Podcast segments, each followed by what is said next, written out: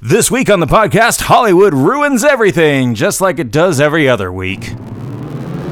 Welcome to the Magnificently Huge Podcast with your hosts, Eric Reed, Brian Kruger, and Chris Ryerson. Three idiots who decided to slap an adverb together with an adjective to bring you one magnificently huge discussion each week about the movies and pop culture we kinda like, maybe even secretly love, before we ultimately crap all over them. We're not here to save the world, we're just here to make it weirder, one podcast at a time. This is Magnificently Huge.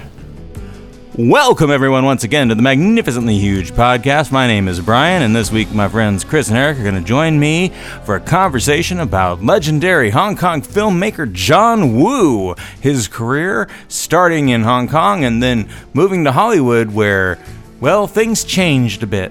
Here's the deal. You're going to hear Eric make a reference to this intro because he's going to talk like he was talking, but he never recorded an intro, or if he did, he never sent one to me. So, hey, this is the intro you're getting now.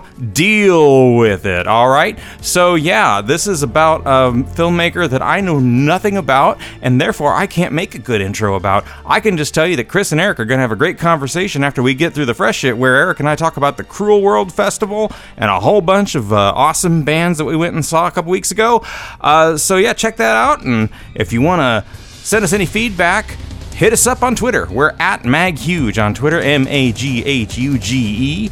We are also on Instagram and Facebook as the Magnificently Huge Podcast. You can email us, magnificentlyhuge at gmail dot com. And you can find links to all the ways to contact us on our website, maghuge dot com. As always, we're trying to grow the show, so please share it on your social media feeds. Subscribe to the podcast. Uh, rate us on iTunes. You know the drill. All right, uh, let's, let's let's just get it to it. That's true. What's true? I don't know. I don't know. Whatever we were just talking about, but never mind. Oh, the the behind the scenes shenanigans where yes, uh, we we fumble about because uh, we're totally clueless about how this podcasting he's, thing works. He's he's agreeing with the intro, I think. oh, yes. Oh, oh, the Pretty one good, that right? I, yeah, the one that he forgot that our full names are uh, in a couple weeks ago. Yeah, that one. Okay, yeah.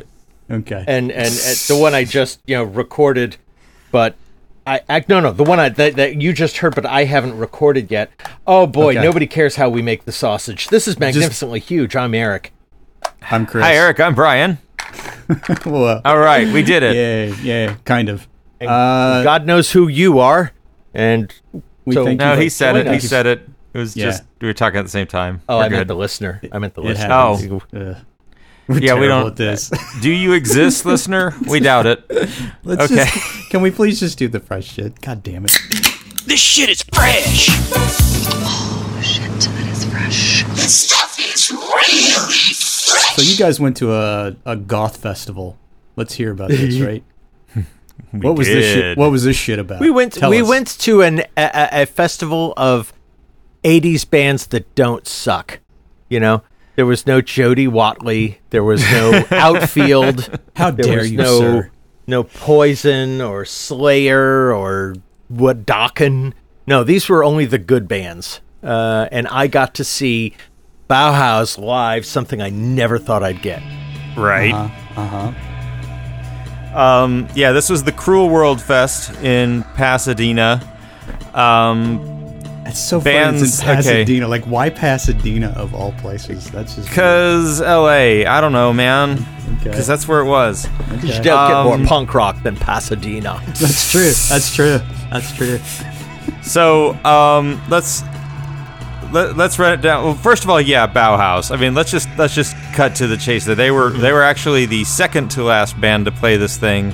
Yeah, um, Morrissey was but, the headliner, but Bauhaus oh owned it. Fight me. I no, mean, that's, everybody agrees. yeah, Morris, yeah. Morrissey can suck it. You know, I hate that guy. Morrissey so gave a Morrissey show. Morrissey played his songs. Morrissey yeah. was you know everything you expect, except Morrissey has like a palpable dislike for his audience, and yeah, you can yeah. feel it. And it's yeah. just like, you know, yeah, I know you guys are all lucky to be here seeing me. Thank you. Like, yeah. I Morrissey um, made sure that all of the concessions at the Cruel World Festival all day long were vegan. Um, so there was that. And um, I kept thinking that. of ways to bring like a, a big turkey leg from Disneyland over and just like try and get a get like into the front row and just munch it in front of him. Like, hey, no, that's better, a good shot. No, better, better still, just chuck it at him. Just chuck it right at his fucking head. Well, all the people who went the second day gained from knowledge from the first day people when we, we were reporting, well, they're not checking bags, so people on the second day were just bringing foot-long subs and stuff in. Yeah. Nice. But anyway. Um, well, let me ask you this so, before so, you get into it. So if, if in the past, if I have seen separately uh, Peter Murphy and Love and Rockets, does that combine to make sure that I've seen Bauhaus? Or does that work? Does no. Like, uh, okay. Uh-uh. Because because Peter Murphy's solo sucks, but Peter Murphy in Bauhaus is uh, the frickin' king of the goths. Like, he okay. he owned yeah. it. Okay. Uh,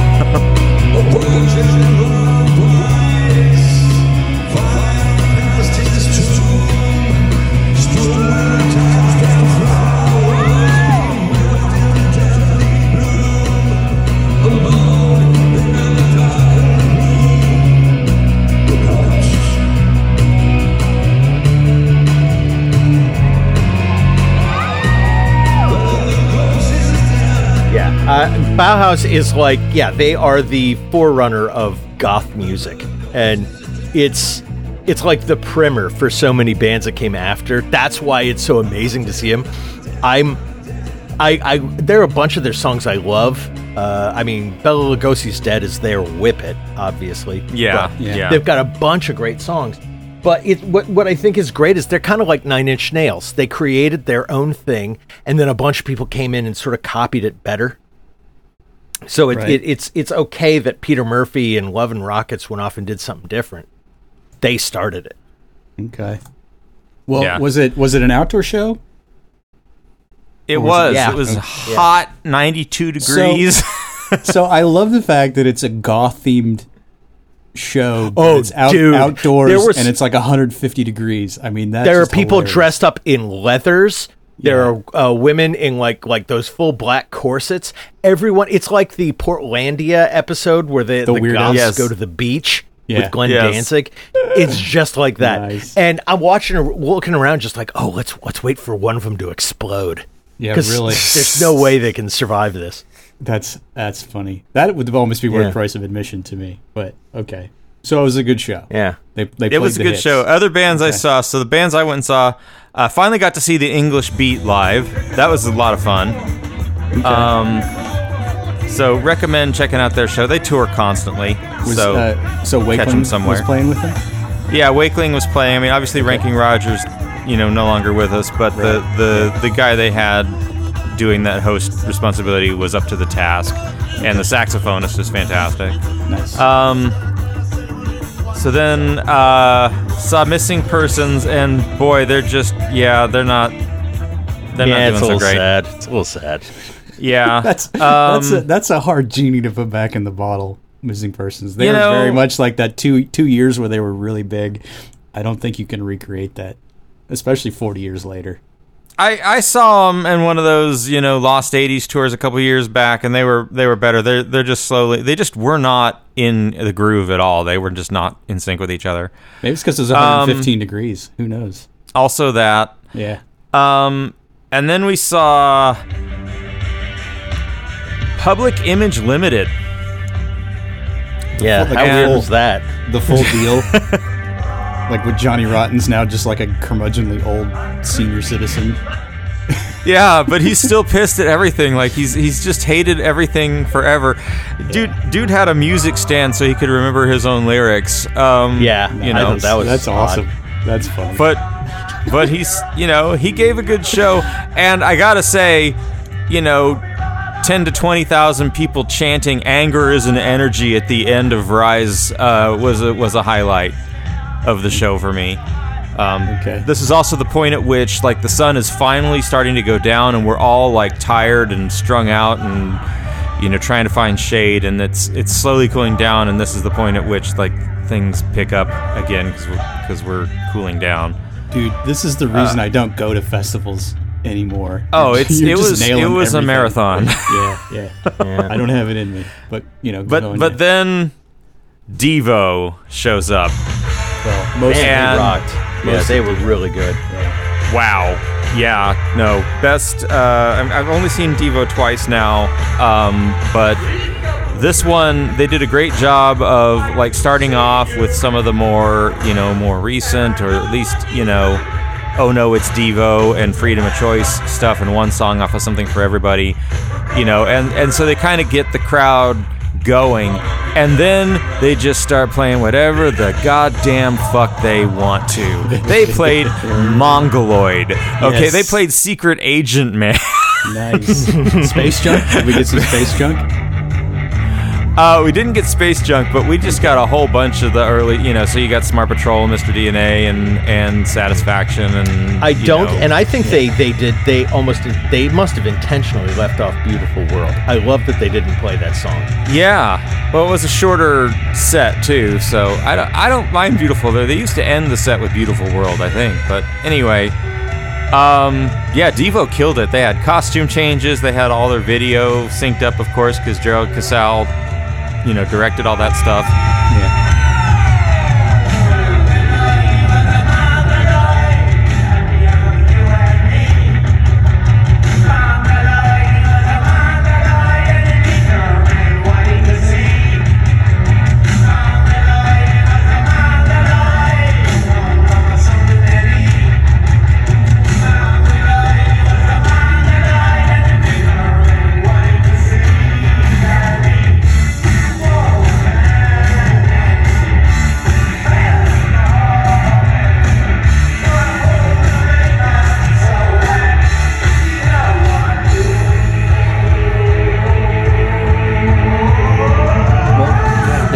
I saw them live like nineteen eighty-nine when I was attending University of Southern California, and the, like the student union somehow got them to do some sort of Friday night free on the quad show, and it was the most stunning thing I think I've ever seen, because it's literally like just a few hundred people watching Devo in a park, and it was fucking amazing. Nice. And then that was around the same time that Now It Can Be Told came out, the their ten-year anniversary yeah. live album, and that is still yeah. one of the best live albums I have ever seen. So I...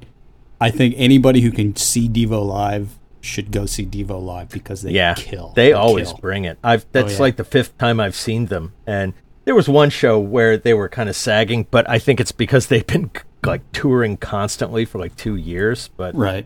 yeah, they're just really good live. Yeah. So. And then uh, also got to see the Psychedelic Furs.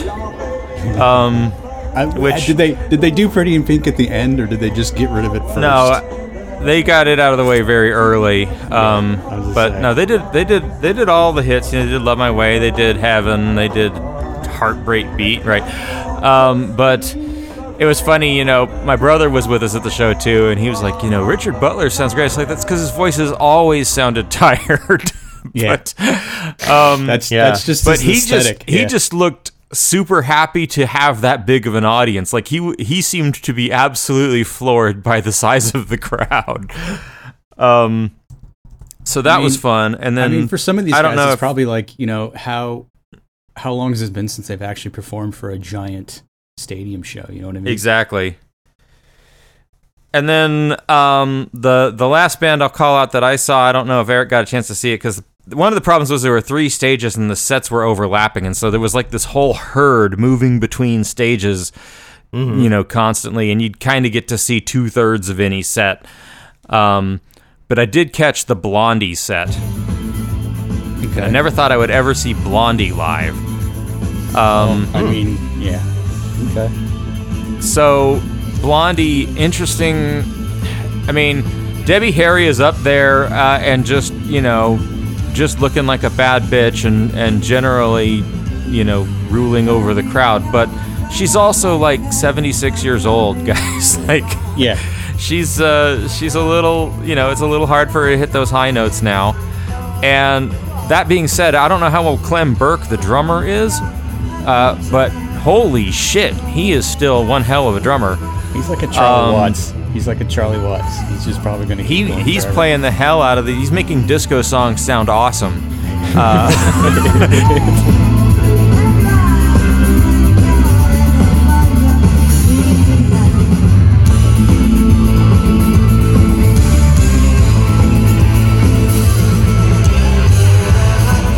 really brought it. Um, they, you know, Chris Stein is is normally the guitarist. He's he's having some health issues, so he's not touring. So so what they've got instead is, well, it was actually on bass. I don't quite understand how they've rotated the musicians around, but they had the bass player from the Sex Pistols as as part of the band. Right. Um, and one one little fun bit they did. Uh, so during Heart of Glass, which was one of the last songs they did, um, at the end, they take the synthesizers and they turned it into I Feel Love, the Marauder thing. Nice. Yeah. But then they closed it out by playing the intro to God Save the Queen. um, yeah. Just because, you know, they, probably just to cheese off Johnny Lydon, but anyway. Yeah. Well, I mean, they, I'm sure they didn't, but uh, I only bring it up because I just randomly happened across this uh, in the last week or so, but they've got a French version of their song Sunday Girl uh, that's quite nice. It's almost, it's like a French pop song mm. when they do it that way. So I know they didn't play that, but that would no, be No, they didn't do something. That one. Okay. But, but give her credit, seventy-six-year-old woman got up and did the cheesy rap of Rapture. Well, I yeah. mean, yeah, it's almost, you have to. That's like enshrined yeah. now. I it's... mean, the thing, Blondie, they've got so many good songs, but it's like, this is the third time I've seen them live, and I give them credit for still being able to do it. But at the same time, I'd rather listen to their greatest hits. Yeah. Now, you know, yeah. it's like, I, it's like the, the, the kind of the thing that disappointed me about this show was, oh, there are a lot of bands I got to say, I finally got to see them. But a number yeah. of them, it wasn't enjoyable. It's just I get to check it off a you know list. Yeah. So yeah, did Blondie? Did I, go ahead. The thing about Blondie was that there was a lot of goodwill in the crowd. Like everybody could see that she was maybe struggling with the singing. Yeah. But then the yeah. audience just lifted her up and sang along, and it was like, "We're Aww. we're doing this," you know. So it was good. Yeah. Anyway, that that is true. So did did but either then, of you? Uh, express your, your goth bona fides and go see Christian Death? You know, my wife w- was wanting to go see Christian Death, and then we were listening to a bunch of music from the bands on this before the, the show, and then she was like, you know what? I'm over Christian Death, so yeah, we didn't go see them. They're definitely a time and place um, kind of band, for sure. Yeah, their best, yeah. Their, their their their function is really just to, you know, piss off the squares when you put them on your flyer. Right. Well, what about? Um, uh, and I didn't see The Damned. Eric, did you do The Damned set at all? I saw The Damned. They Fuck they yes. they rocked it. They did I not need uh, Captain Sensible. Yeah, it was a great show. Uh, Dave Vanian you- doing his thing, and then they played that dumb song. I cannot remember what, it, but it's like it's the one that all the goth girls swoon to, and it's it, it sounds like a Spanish guitar thing. Oh, I can't the uh, fucking remember what. Uh, I hate waited patiently for you. Oh. Yeah, yeah, yeah, yeah. And it's like the yeah. same verse over and Al- over and over and over. Well, as Alone long as you Again got, or yeah, yeah, that's the one. Yeah, yeah. As long as you got uh, like early stuff, like uh, A New Rose and stuff like that. Video Nasty. I mean, yeah, uh, I mean, Burglar, when, Smash when, It Up. Yeah, when they were still punk, like before Vanian like took over the band and they became that weird new romantic thing, yeah. which I still like, but it's like they're two separate bands entirely. It's funny. If you've ever yeah. seen the documentary about him, like they talked to Captain Sensible uh, about the when he did his solo album and had Watt, and he did uh, Happy Talk and Happy shit Talk. Like that. And, he, and they're talking about like he didn't expect it to be such a big hit, but he's like, but you know, I it was fine. I got a bunch of dosh for it, so I'm happy. It's like he was totally in front with it was just for the money. Uh, yeah, it's good yeah, stuff. I sold out and cashed in, and it's yeah. fine. Fuck yeah. it, fuck it, yeah, yeah. So let's see. So, I saw that. I saw um, uh, uh, Violent Femmes. That oh, guy yeah, sounds the that. same all the time. Uh, so they, yeah, are they still? Know, good? I mean, a good show. Good show, show, yeah. But you know, okay. think of think of the, the the song list of Violent Femmes. Not too demanding, yeah. you know. That guy's voice sounds the same, and they just played their shit. But it was just it was neat to see them, you know. Did, that's but a high energy crowd. My, yeah, yeah. Somehow in my head, I still see like those songs being sung by a gawky seventeen-year-old oh, yeah. with zero that's, muscle tone, but his his hands balled into fists, you know. Yeah. And and now it's kind of like like an old guy from like a uh, yeah Hermits or something. Yeah, but yeah, but they're the, but most of their song catalog is so iconic. Like if they if they do add it up, you know the entire crowd is going to be singing along. When you yeah. Oh, oh my anything gosh. From yeah. the first album, the whole yeah, crowd yeah. is singing along. Yeah, yeah. I, I, I mean, they were playing their songs and everybody's having a great time. But when he goes, "Day," the place fucking exploded. Oh, yeah. It was yeah. awesome. Yeah. They've been, they've been, After day. Yeah. They've been milking that for forty years. I mean, Jesus. It's fucking good. Yeah, yeah, yeah. It's, it's it's like a Gen X, uh, you know, cl- secret handshake, right? Yeah. Like if you yeah. know the these songs and you ready to, you know, if you know the if you know how to count the, you know, I take one, one, one, one for my heart. Like if you know all yeah. of those, yeah, then you're in the club, guys, right? It's Yay. Their Whip It. That song is definitely, you know, that yeah. is their Whip It. It's like all these bands have their Whip It. Uh, Blondie is nothing but whippets, but like everybody's got that one that yeah, the right. posers know. Yeah. Uh, okay. Yeah. Good. No, it was a good time. I'm glad I went. It was yeah. it was hot. It was long. There was a lot of driving, but are you uh, I had a good time. Are you are you done with festivals? Or are you gonna yes. forget this in like I'm not six doing that shit go? No more. Unless they're on a boat. Unless they're on a boat, fuck them. No, yeah. I don't want to do this anymore. I, okay. I, I okay. gotta say, I'm a much more about having air conditioning and seating at this point. Right? Please. Yeah. Um, exactly. But exactly. but yeah, we had a good time. I don't know what it, what lineup it would take to get us to show up to another one, but yeah. I believe it could be done. For my so money, we'll it's see. Like these nostalgia tours. Like the only way that I, I would ever go to one now is if they actually managed to resurrect one of the band members from the dead to actually play for me. That's like the only reason I would. That's go. What the holograms are for. Oh. But no, I I saw like when I saw these bands, I saw them all in like shit clubs, you know, that like held, you know, two or three hundred people, right? Mm-hmm. They were maybe not Blondie, but like, you know, like when I would see shows around that time, very small places.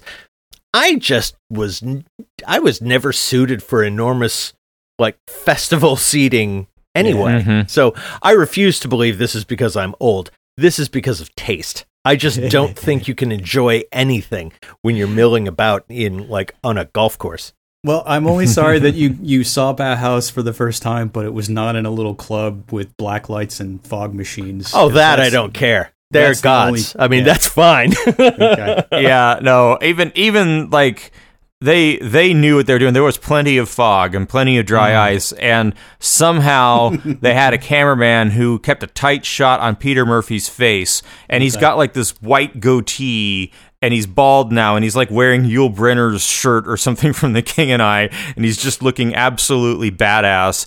And they, ah. they they put the shot of just his face on the button, the giant screen. So he mm. and they made it black and white, and so he's just like ruling over the crowd. And I smell like, a T-shirt. Yeah, no. And it turns I out it turns out that uh, Peter Murphy is actually John Malkovich. That's what I there learned from that shot. Oh, he or looks yes. exactly like yeah. him. Or the Great and Powerful Oz from the description. I can't tell, but yeah. No, okay. it totally worked. It it's it, he looks he looks more badass now than he did back in the day. Like, yeah, he uh. he, he, he ruled it. I cut you up, man. So cut yeah, Eric and I, that was a fresh shit this week. Yeah. Uh, okay. Chris, what do you got? Uh, well, I also went and saw a live show of sorts, but holy shit! Uh, it was not music. Uh, my wife. Are you familiar with Professor Brian Cox? He was a B B C yes. presenter, a physicist. Yeah. Uh, and he, he's perennial stuck in that, like, nineties Britpop look. Uh, yeah, he's got the, the whole cut. Yeah. I never yeah. thought of that. And, and he's got this great Mancunian accent that just floors me. But we've been watching him for, for like, ten, twelve years now, doing his shows on B B C about physics. Because he's really good about putting it into layman's terms, uh, so you don't have to be mathematically adept. Uh, but he's got a tour right now called Professor Brian Cox Horizons, a twenty-first century space odyssey. But basically you get up and it's like a show at a planetarium where he's got all this like multimedia uh, stuff in the background and good graphics and things. And he just talks about black holes and the beginning and the end of the universe. And uh, it's a noodle bender, man. I mean, you walk out of there and you feel so existentially small and worthless in the grand scheme of things. And that's just physics done right, as far as I'm concerned. If you don't feel minuscule when you watch a physics lecture, they're doing it wrong. But uh, Devo had a bit about that, about how insignificant we all were watching the Devo concert, but yeah. um, probably not as mind-bending as Brian Cox. Oh, Nothing, man. None of that stuff ever makes me feel insignificant, I must say. I hear that all the time. This will make you feel insignificant. Yeah. My mom did a good job on me. I always feel insignificant. So, like, none of this stuff really touches that. Yeah. Well, he did a he does a whole segment where he talks about uh, crossing the event horizon of a black hole to get to the singularity. And basically the, the gist of it is that if you if you were an astronaut that somehow went into a black hole, uh, you would just float around for about thirty-six hours where everything would be nice and calm and cool and collected, and you'd just have a good time, and then suddenly things would just end. Like he just said, spaghettify? Would, Did he go into would, the spaghettification? Yeah, he's like, it would just stop. Uh, and so he just, it was a lot along those lines. But part of the show is he's got another presenter with him to come and help lighten the mood, because physics can get really heavy. I mean, at times, I mean, it just, it's just the nature of physics. And this other guy comes out who's, uh, I guess he's a comedian or something, but he does other shows with him. And he just makes fun of Brian Cox uh, for about five or ten minutes to lighten the mood. Uh, but he's just like, he's like the best thing about everything's meaningless and insignificant. Yeah. But please stop by the gift shop, yeah. everybody. Yeah, and they do, they, yeah, like shtick like that. But his his, I think the best thing he did was he talks about, yeah, the, the thing I like about working with Professor Brian Cox is that he's just so, you know, pleasant about everything. And so it's like, you're gonna die and you're gonna die and you're gonna die and it's not gonna matter, and everybody's it's, like oh it, you know. Yeah, it's true. His voice sounds like he's narrating a Beatrix Potter book. Yeah, you know, it's it's and quite then fun. You fall into the black hole, yeah. and you get ripped into little tiny pieces, into yeah. atoms, in fact. uh, I like, love it. Yeah. Whoa. The way, the, the way he says universe, just my wife and I sit around and just repeat it back to each other all the time because it's just funny. But it's the universe, the wonders of the universe, and it's just like, ah, oh, but you're gonna die, so, and you're gonna die. I remember he he had a, a one special that was like, um, so how much of this bullshit in Doctor Who could actually happen? Yes, and I, I yeah. it was really fascinating. Yeah, he's he's so, one of my favorite presenters. Yeah, definitely. Chris, the the thing that blows me away is like, you haven't been willing to go to a movie theater for a couple of years now because of COVID. Yeah, yeah. And you actually went to a thing with an audience. Yes. How was this like the first thing you've gone out and done since COVID? Uh, apart from like eating in restaurants, yeah. This is pretty much the first like entertainment venue thing we did. And it's only because it's like we're never going to see it again. I doubt I'm going to see Brian Cox uh, give a physics lecture. Uh, in, in yeah, he's kind of like Blondie that way.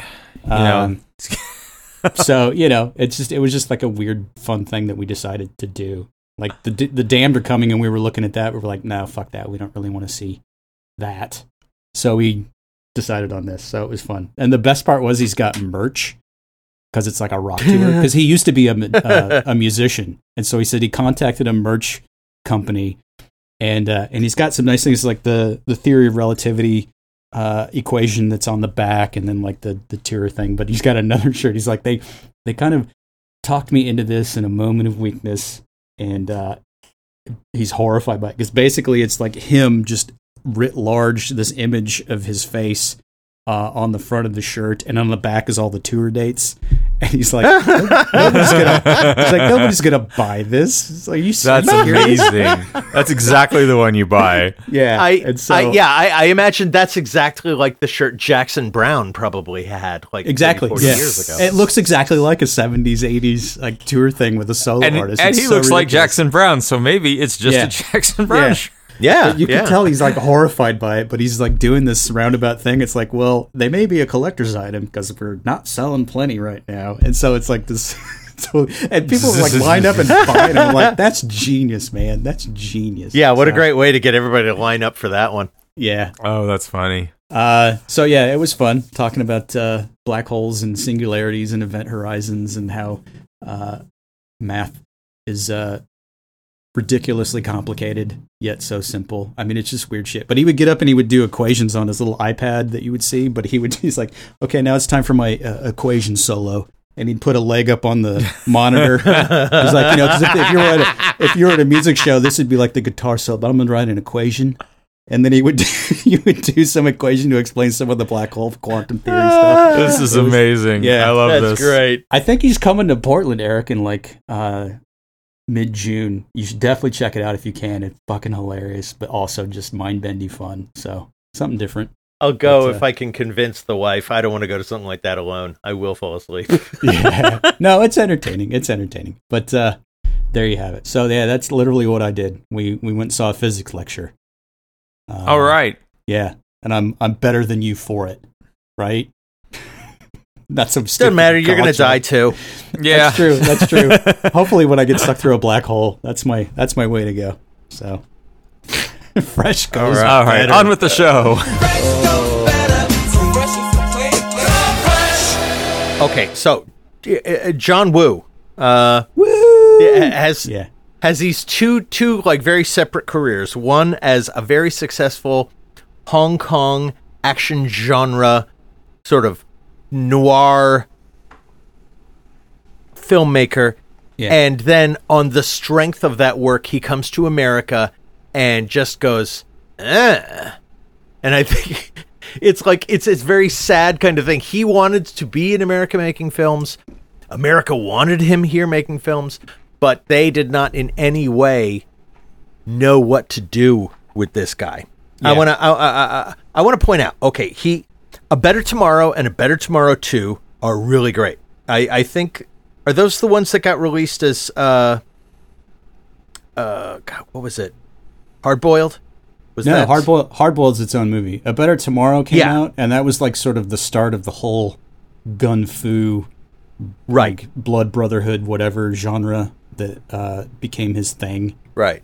Oh, no, that's right. Hard Boiled came out after The Killer. And, and yeah. I, I would say The Killer, to me at least, is like the Aida of gun operas. I mean, it yeah. is it is the standard. It is it's, just fucking beautiful. Yeah, that's definitely the pinnacle of his Hong Kong output for that genre. It's got all of his hallmarks. And then if you look at his American films, it's like he basically took everything uh, signature-wise from that and just parlayed it into these crazy Hollywood right. movies. Uh, so yeah, and it's it's very operatic. It's very over the top, and it's it, it, I, I think there's something about the film stock. Was this shot in like sixteen millimeter, or it, it just looks so grainy and awful and wonderful at the same time? I think it's just because uh, it's Hong Kong and they've got smaller budgets, and so you just do what you can with what you got.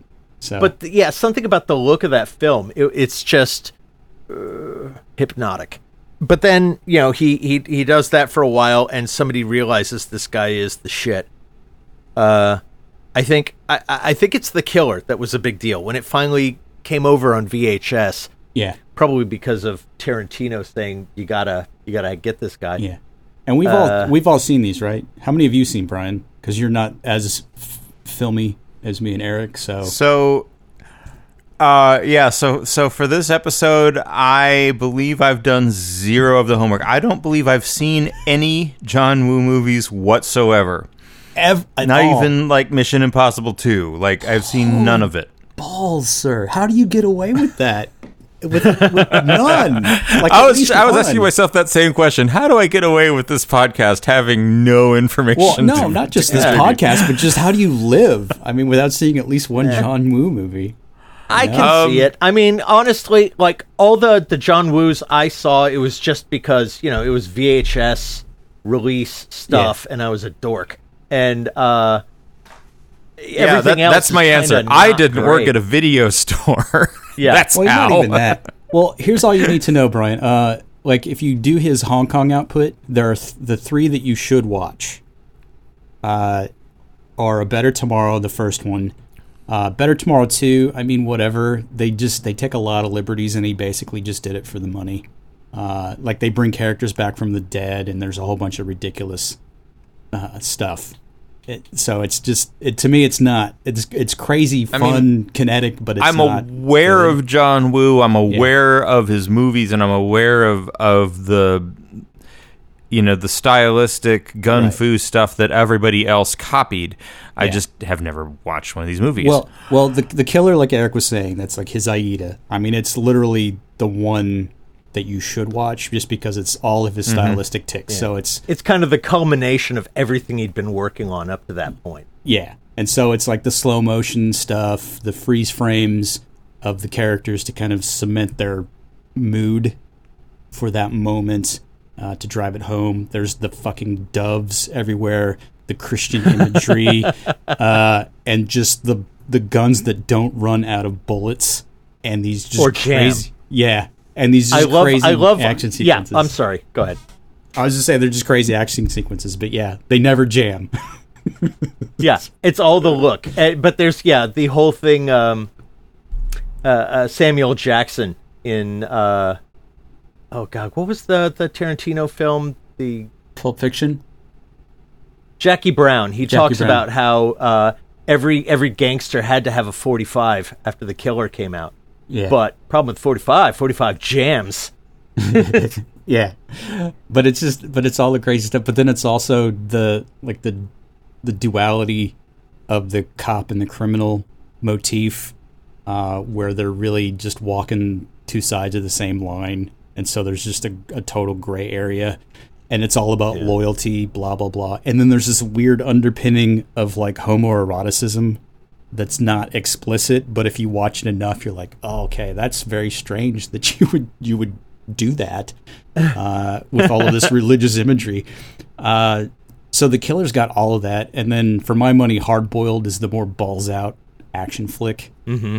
Uh, and there's a lot going on in that one because I love that it's basically it's the criminals have like a an arms cache for illicit uh, weapons deals, and they keep it hidden uh, in the basement of a hospital. And like the whole thing with his thematics is like, well, basically the whole thing that's supposed to protect you, the hospital, is just basically uh, covering up all of the gross violence and shit that's going on. He's got all these like weird thematic shit, but then the end of it just turns into like thirty minutes of Die Hard where they ex- effectively blow yeah. up the hospital. They're evacuating infants. Uh, there's like a two minute, forty-two second uh, continuous scene where the two heroes are basically just blasting their way through this hospital. I mean, it's just insanity, Brian. You need to see at least The Killer and Hard Boiled if you want like full on just this is how gun fu is done. And so Hard Boiled was like his swan song uh, to that genre. And then he got enticed over to Hollywood, and that's where it just all went to fucking shit. Yeah. I don't get it. Or I do, I but mean, I don't, you know. I mean, Hard Target, that makes a certain amount of sense to me as like, if not an audition piece, at least uh, learning how to work with an American crew. You know, it's not a serious right. film. No. But it's work. It's, it's definitely it, his it's, most Hong Kong-y of his American yeah, output. That is true. But uh, it's, it's you know, it's, I don't know, it's useless. His real first movie is Broken Arrow, and that is crazy. That uh, is a stupid, crazy film. Well, that's just it. And it took like uh, three years or something between Hard Boiled and Broken Arrow, or Hard Target, because Hard Target uh it made money because it was Van Damme, but I didn't realize this, that they the the studio basically just interfered from the get-go, and they brought in, because mm-hmm. of the language barrier, brought in Sam Raimi, who was an acolyte of these types of movies like Darkman. You could look at it and go, oh, he watched a bunch of John John Woo. Hmm. But they put basically Sam Raimi in charge of like overseeing this because they had this Chinese director, first like big time opportunity for an Asian director, and the racism is just rampant in this idea that they just had to control him because they thought he would just fuck it all up. It's like, that's just nuts, and that sets the tenor for everything else afterwards. Uh, and that was Hard Target, or was that Broken that's Arrow? Hard, that's Hard Target. That's what Van okay. Damme, uh, which is just Van Damme in New Orleans as a, some sort of Cajun who gets sucked into these rich guys who do like a hunting humans for sport kind of thing. Yeah. And Lance Henriksen is the big bad. And it's just, it's, ugh. it, my, my, my, I guess, uh, I don't know, problem with the American John Woo films is not with John Woo. It's that they knew he was a name. They knew he was a product or a brand of film that they wanted, but they didn't want him actually doing what he did right. to yeah. become John Woo. Why? Yeah, so that's the part I don't get.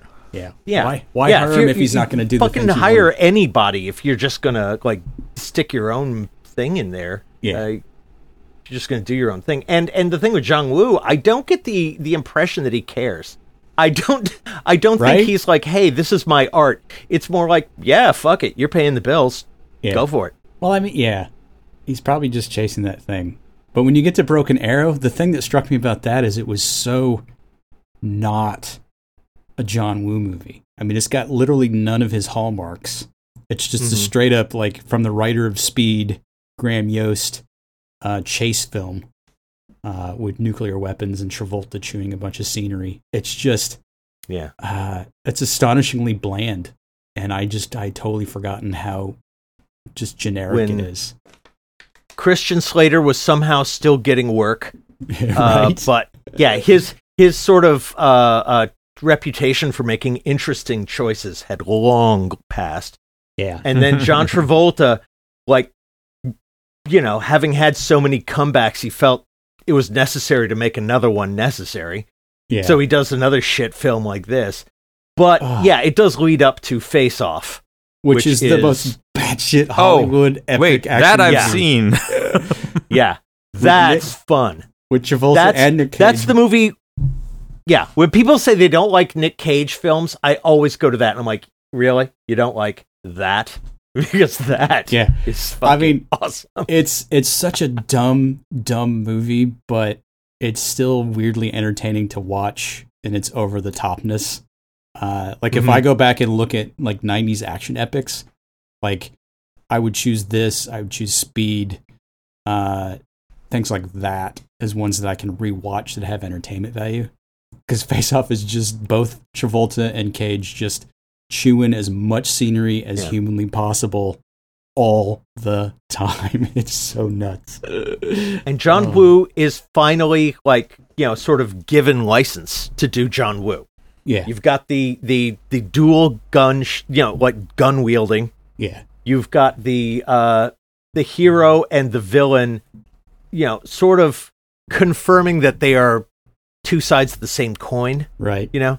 Especially in the most with the literal story. Way possible. Yeah, right? yeah, yeah, yeah, yeah. Like the, it's a really fun kind of thing where the cop who despises the criminal is forced into his shoes and sees that, you know, he's kind of ruined the lives of the people around the bad guy, and the bad guy has to go to the grave of the cop's son who he killed, you know, accidentally when he was trying to kill the cop. Yeah, and sort of face that. You know, uh, there's a there's a brilliant scene where John Travolta, as you know, who's the good, who's the cop, but Nick Cage is under there, so it's it's John Travolta doing an impression of Nick Cage, kicks the shit out of a guy who's getting a little too handsy with the cop's daughter, yeah. and it's it's so awesome because it's like this moment where he's a bad guy and he doesn't care, but in this moment he flips. It's like, okay, this will not stand. And it's a fun kind of, I don't know, evil being good moment. Yeah. I, I love this movie for those little things. Yeah. And it's so, yeah, but tip, it's so typically Woo though, because you get, again, the slow motion stuff, the gun fu, and then the church at the end with the doves. With the doves. Blah, blah, yeah. blah. I mean, it's like, it's so unmistakably him. Uh, yeah. Yet it's this like giant uh, Hollywood production with big name stars yeah. and budgets and blah blah blah. So it's yeah, it's a, such a weird ass movie, and he didn't want to do it forever. He like kept pushing it off, and then finally said, "Okay, fine." And then now it's like one of the the premier action movies of the decade. It's so yeah. strange. It's yeah. so strange.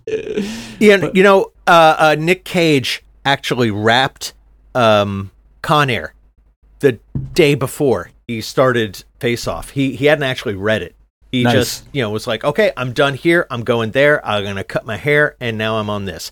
And the first scene they did was him high with the other criminals going, yeah. I'm going to cut his face off. Like he made that up, you know, like on the spot, not really knowing anything except the title.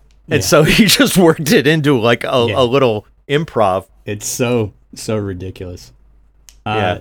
But it's this dumb. Is- But it knows it's dumb, yeah. so I forgive it. But this is the, like where it's strange, because if you look at the stuff he did in Hong Kong, uh, they're very specific, and those are very much flavored by stuff like, I don't know if you guys have ever seen Le Samouraï from the sixties by Jean-Pierre Melville, uh, which is sort of a pseudo-noir about a hitman. The Killer's very much uh, modeled on aspects of that.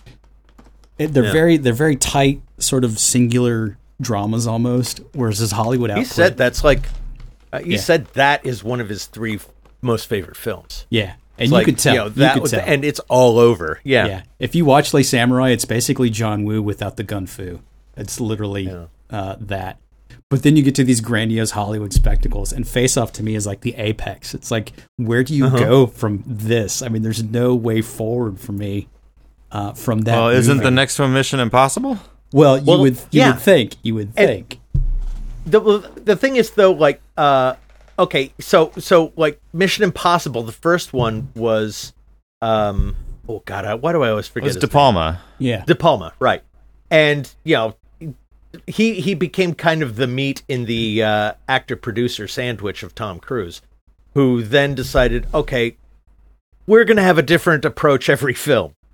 Who's who's hot but different from that last guy, John Woo, right? Is yeah. You know, and yeah, so then you get all the wooziness in a Mission Impossible film, and given the the the looking at the way the franchise has worked out, it's such a weird movie. It is, and the, the fact that it's written by Robert Towne makes it even weirder. It's like yeah. they basically just they set this thing up like a seventies spy thriller, but then John Woo comes in and adds all the John Woo stuff to it, and it's like it's a very weirdly like structured, piece together thing. It doesn't like it, it's incongruous to me, because it's like you get all the the flash and bang of John Woo, but then you get like that weird like seventies spy film crammed in from Robert Towne, and then you got Tom Cruise with the Tom Cruise hair and the big flashy grin doing just God knows what until you have like that long hair. Yeah, remember he had long hair, which oh, is yeah. re- again very weird but very nineties. Yeah, and uh, yeah,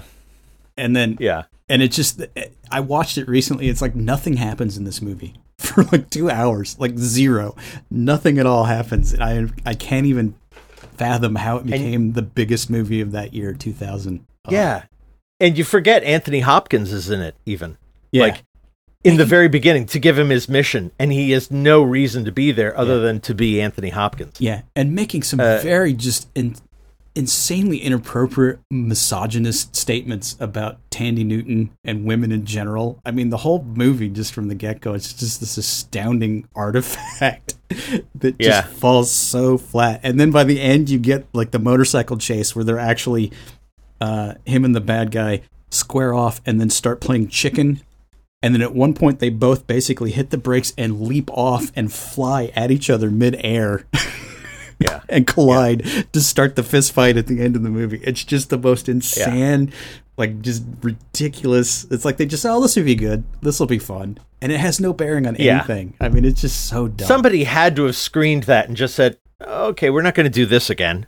Yeah. You know, because then, you know, after that we get J J Abrams and it gets that sort of homogenous feel it's got now. Yeah. But Mission Impossible two is just, just craziness. It's Chris, yeah, you it sounded like you were saying weird. There was a movie in between um, Face Off and Mission Impossible that we missed here. No, no, that's the that's the oh, okay. progression. No, okay, yeah, it goes right okay. to. Uh, so, so then what happens? Well, the weird thing that I noticed too, uh, that's like the that's like his peak in Hollywood, because you know, giant yeah. number one movie of the year. And if you watch it stylistically, I don't know, Eric, if you recall this, but there are certain sequences in it where I'm looking at it going, this is very Michael Mann, almost, the way he's got the, the setups and stuff, like Heat huh. and like Thief, and it's sort of like this is like Woo, like is this John Woo's version of Hollywood? Is to, to then take on directors like that? It's a very strange, like Frankenstein sort of yeah. thing, uh, but it becomes this big boffo hit, and then like, what does he do? It's like he's already done these like crazy. Two years later, he does his Academy Award pitch. Yeah, like he. Uh, that's the way I look at the Windtalkers. exactly, that's exactly. Attempt at, you know, like yeah, Oscar bait. Yeah, which is about the. Was it Nick Cage is like a Marine who's supposed to protect the, the Native American who does the code yeah. talking. They do. They do. We do our in Japan. This is and this is this is true. We our code. Uh, you know, our codes were based on Apache. Because the Japanese had no fucking idea what that was. Yeah, or Navajo. But one, that of the, meant, one of them, yeah. Yeah, but that meant we can't let the Japanese capture any of our codemen, because then they'll get the code. So yeah. He was supposed to protect them, but he was also, in case they were going to be captured, kill them. I, you know, and I got to be honest with you, I've only seen snippets of Windtalkers. Because after Mission Impossible two, I'm like, I just, I can't. I just, I'm like, they it was just... too heartbreaking, yeah. I mean, it was almost like, because because Mission Impossible two came on the heels of Michael Bay's ascendancy, and you could just see that sort of flavoring the way action movies were going. And I just, I'm like, mm. I'm done. I can't do it. And then I saw Windtalkers, and I thought, well, that's intriguing, but I'm just not sure. I'm just not sure. And yeah. apparently, I, I always loved right. that story. I always thought that that that story from World War two should have been a film. I just, I don't know. This. Somehow, I think he's got too much John Woo style. He yeah. can't divorce himself from his style to just tell a story, and that's sad. Well, apparently, that's kind the- of where you realize that John Woo's D- does best at making John Woo like films, yeah, but not much else. Well, I mean, yeah, apparently the the dialogue in it is just laughable, uh yeah and you know, basically just a bunch of strung together action sequences that work, but otherwise it's just totally empty, which is like, that's that's a John Woo movie for the most part, if you yeah. ask me. Not not a lot of thought on script, yeah uh but it's just yeah and then by the end, Uh, that moves into his final Hollywood movie with Ben Affleck and Uma Thurman, uh, based on a loosely based, I might add, on a uh, Philip K. Dick story called Paycheck. And that sums everything up for me right there. It's like, your, your, your final Hollywood movie is called literally Paycheck. I just love that irony. Yeah. I I always thought I, of that as that's why Ben Affleck did it, but yeah, yeah, I, yeah, yeah I guess yeah. it works for Woo too. I mean, I, I can't think of, I, I don't even remember this film, but I know yeah. if Ben Affleck was in it, it couldn't have been good. And, and that's like early aughts Ben Affleck, where he was just making as much dreck as humanly possible. It's like he he, tr- he actively tried to kill his career, I'm thinking, uh, and just yeah. somehow didn't for whatever reason. And I just am astonished by that. But when you look at the, the from from Hard Target to Paycheck, at six movies made within the Hollywood system, uh, very different results each movie, and you could just tell that the studios just kept their sticky little fingers in everything that was going on, and just didn't allow him to be John Woo. So by the time you get to the end, uh, especially after Mission Impossible two, it's sort of like he's just. He's probably just sleepwalking. Well, I'm probably on contract. I got to finish these. Fuck this. Let's just go. And then he's done. Yeah. And then he goes back to Hong Kong and sort of goes into like historical epics and things like that. It's just a weird, weird career. So strange. I just don't get it. I, I think John Woo is just, he's got a bigger name than, and he's not untalented. It's just that his name was bigger than his output. Right. It's like, he's good. He's not that good. You know, he's yeah. almost a legend based on very little, but yeah. The Killer is still genius. They're they're great, but then if you look at uh, his output, then you can start seeing like all the other filmmakers that come after that that owe almost yeah. everything to him. Like Robert Rodriguez, you, I'll single out specifically. Yeah, uh, yeah. You don't have John Woo. You don't, you get, don't have that. You don't get The Raid. Without John Woo. Yes, exactly. That's another big one. Uh, Gareth Edwards. It's yeah, you you don't see that. Uh, so it's just this weird thing. But even like Michael Bay, you could tell that Michael Bay watched the John Woo stuff, but only focused in on the kinetic stuff and then just mm-hmm. ramped that to twelve and just made that his thing. And then that suddenly became the it factor. That's probably also what killed John Woo's Hollywood output. It was because other guys like Michael Bay came along and just turned it into this Ritalin fueled just nonsense salad, you know. Yeah, it's just, I think it was uh, probably more Tarantino, who like had the same sort of action auteur thing, but you know, was I guess actually writing words. It's like I, I don't think Quentin Tarantino is a very good writer, but at right. least he's writing something, whereas you know, John Woo scripts are a pastiche of clash, of cliches. Yeah. Well, you you do it, but fits. I think the closest corollary to John Woo actually would be like Luc Besson.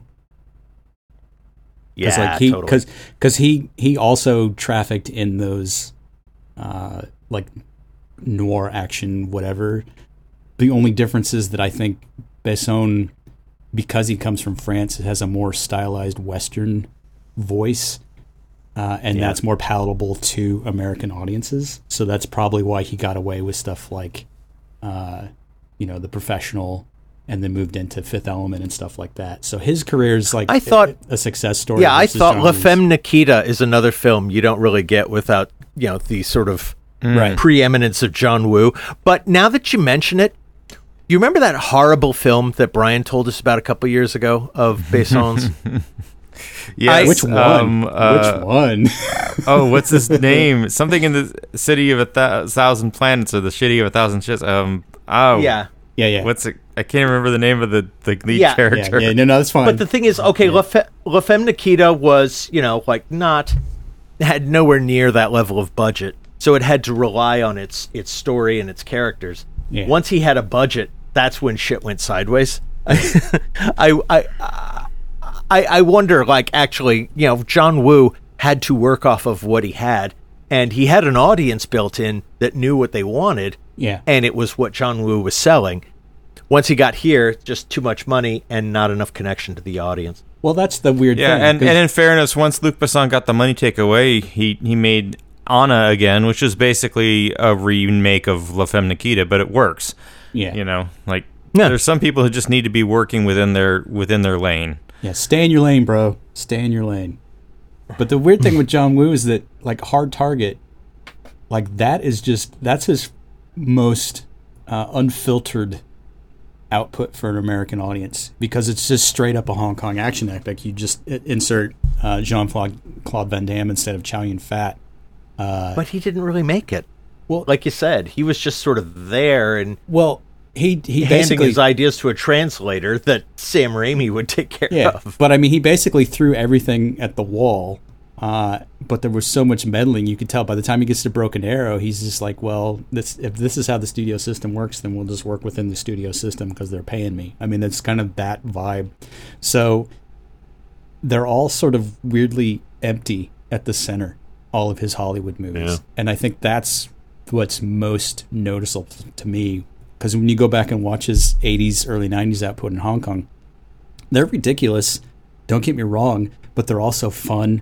And there's that core uh, drama at the center between, you know, the good versus bad, and how they kind of had that hit that gray area, and it's it just makes for a fun time. But by the time you get to Hollywood in the nineties, it's just that's all just gone. It's just straight up like Speed two Cruise Control every single time, and it's just no, fuck off. so, all so, right. So of these, Brian, I think we, I think we've. I think we've we've brought this to a, a fair conclusion. He he's good in Chinese. He's not in English. Well, I mean, of there these films, like which which one would you be most apt to to try, Brian, based on these descriptions? Eh, I mean, probably The Killer. Okay, but fair. You know, don't hold your breath. I mean, definitely yeah. see The Killer. Maybe see Bullet in the Head. Which is that's Bullet in the weird, Head is really good too. That's weird. That's like John Woo's version of Deer Hunter. It's so strange. Yeah. It's like Tiananmen Square, like the whole nine yards. So yeah, I don't know, but uh, but yeah, sure. Watch The Killer if you want to be basic.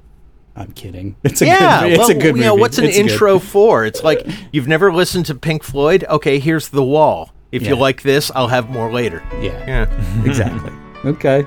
So uh, John Woo, we're sorry Hollywood did you dirty. Uh, you know, maybe you'll get interesting again. Woo woo! I don't know. I, don't know. I think oh. I just completely blew out my mic. Let me try that again. Woo woo! There we go. Woo. Anyway, all right, take folks. Us out, Brian. I'll take us out. Hey, if you like the show, why don't you subscribe to it? Why don't you share it with your friends on your social media feeds? Uh, why, why don't, don't you, you hit us up? Call your mother?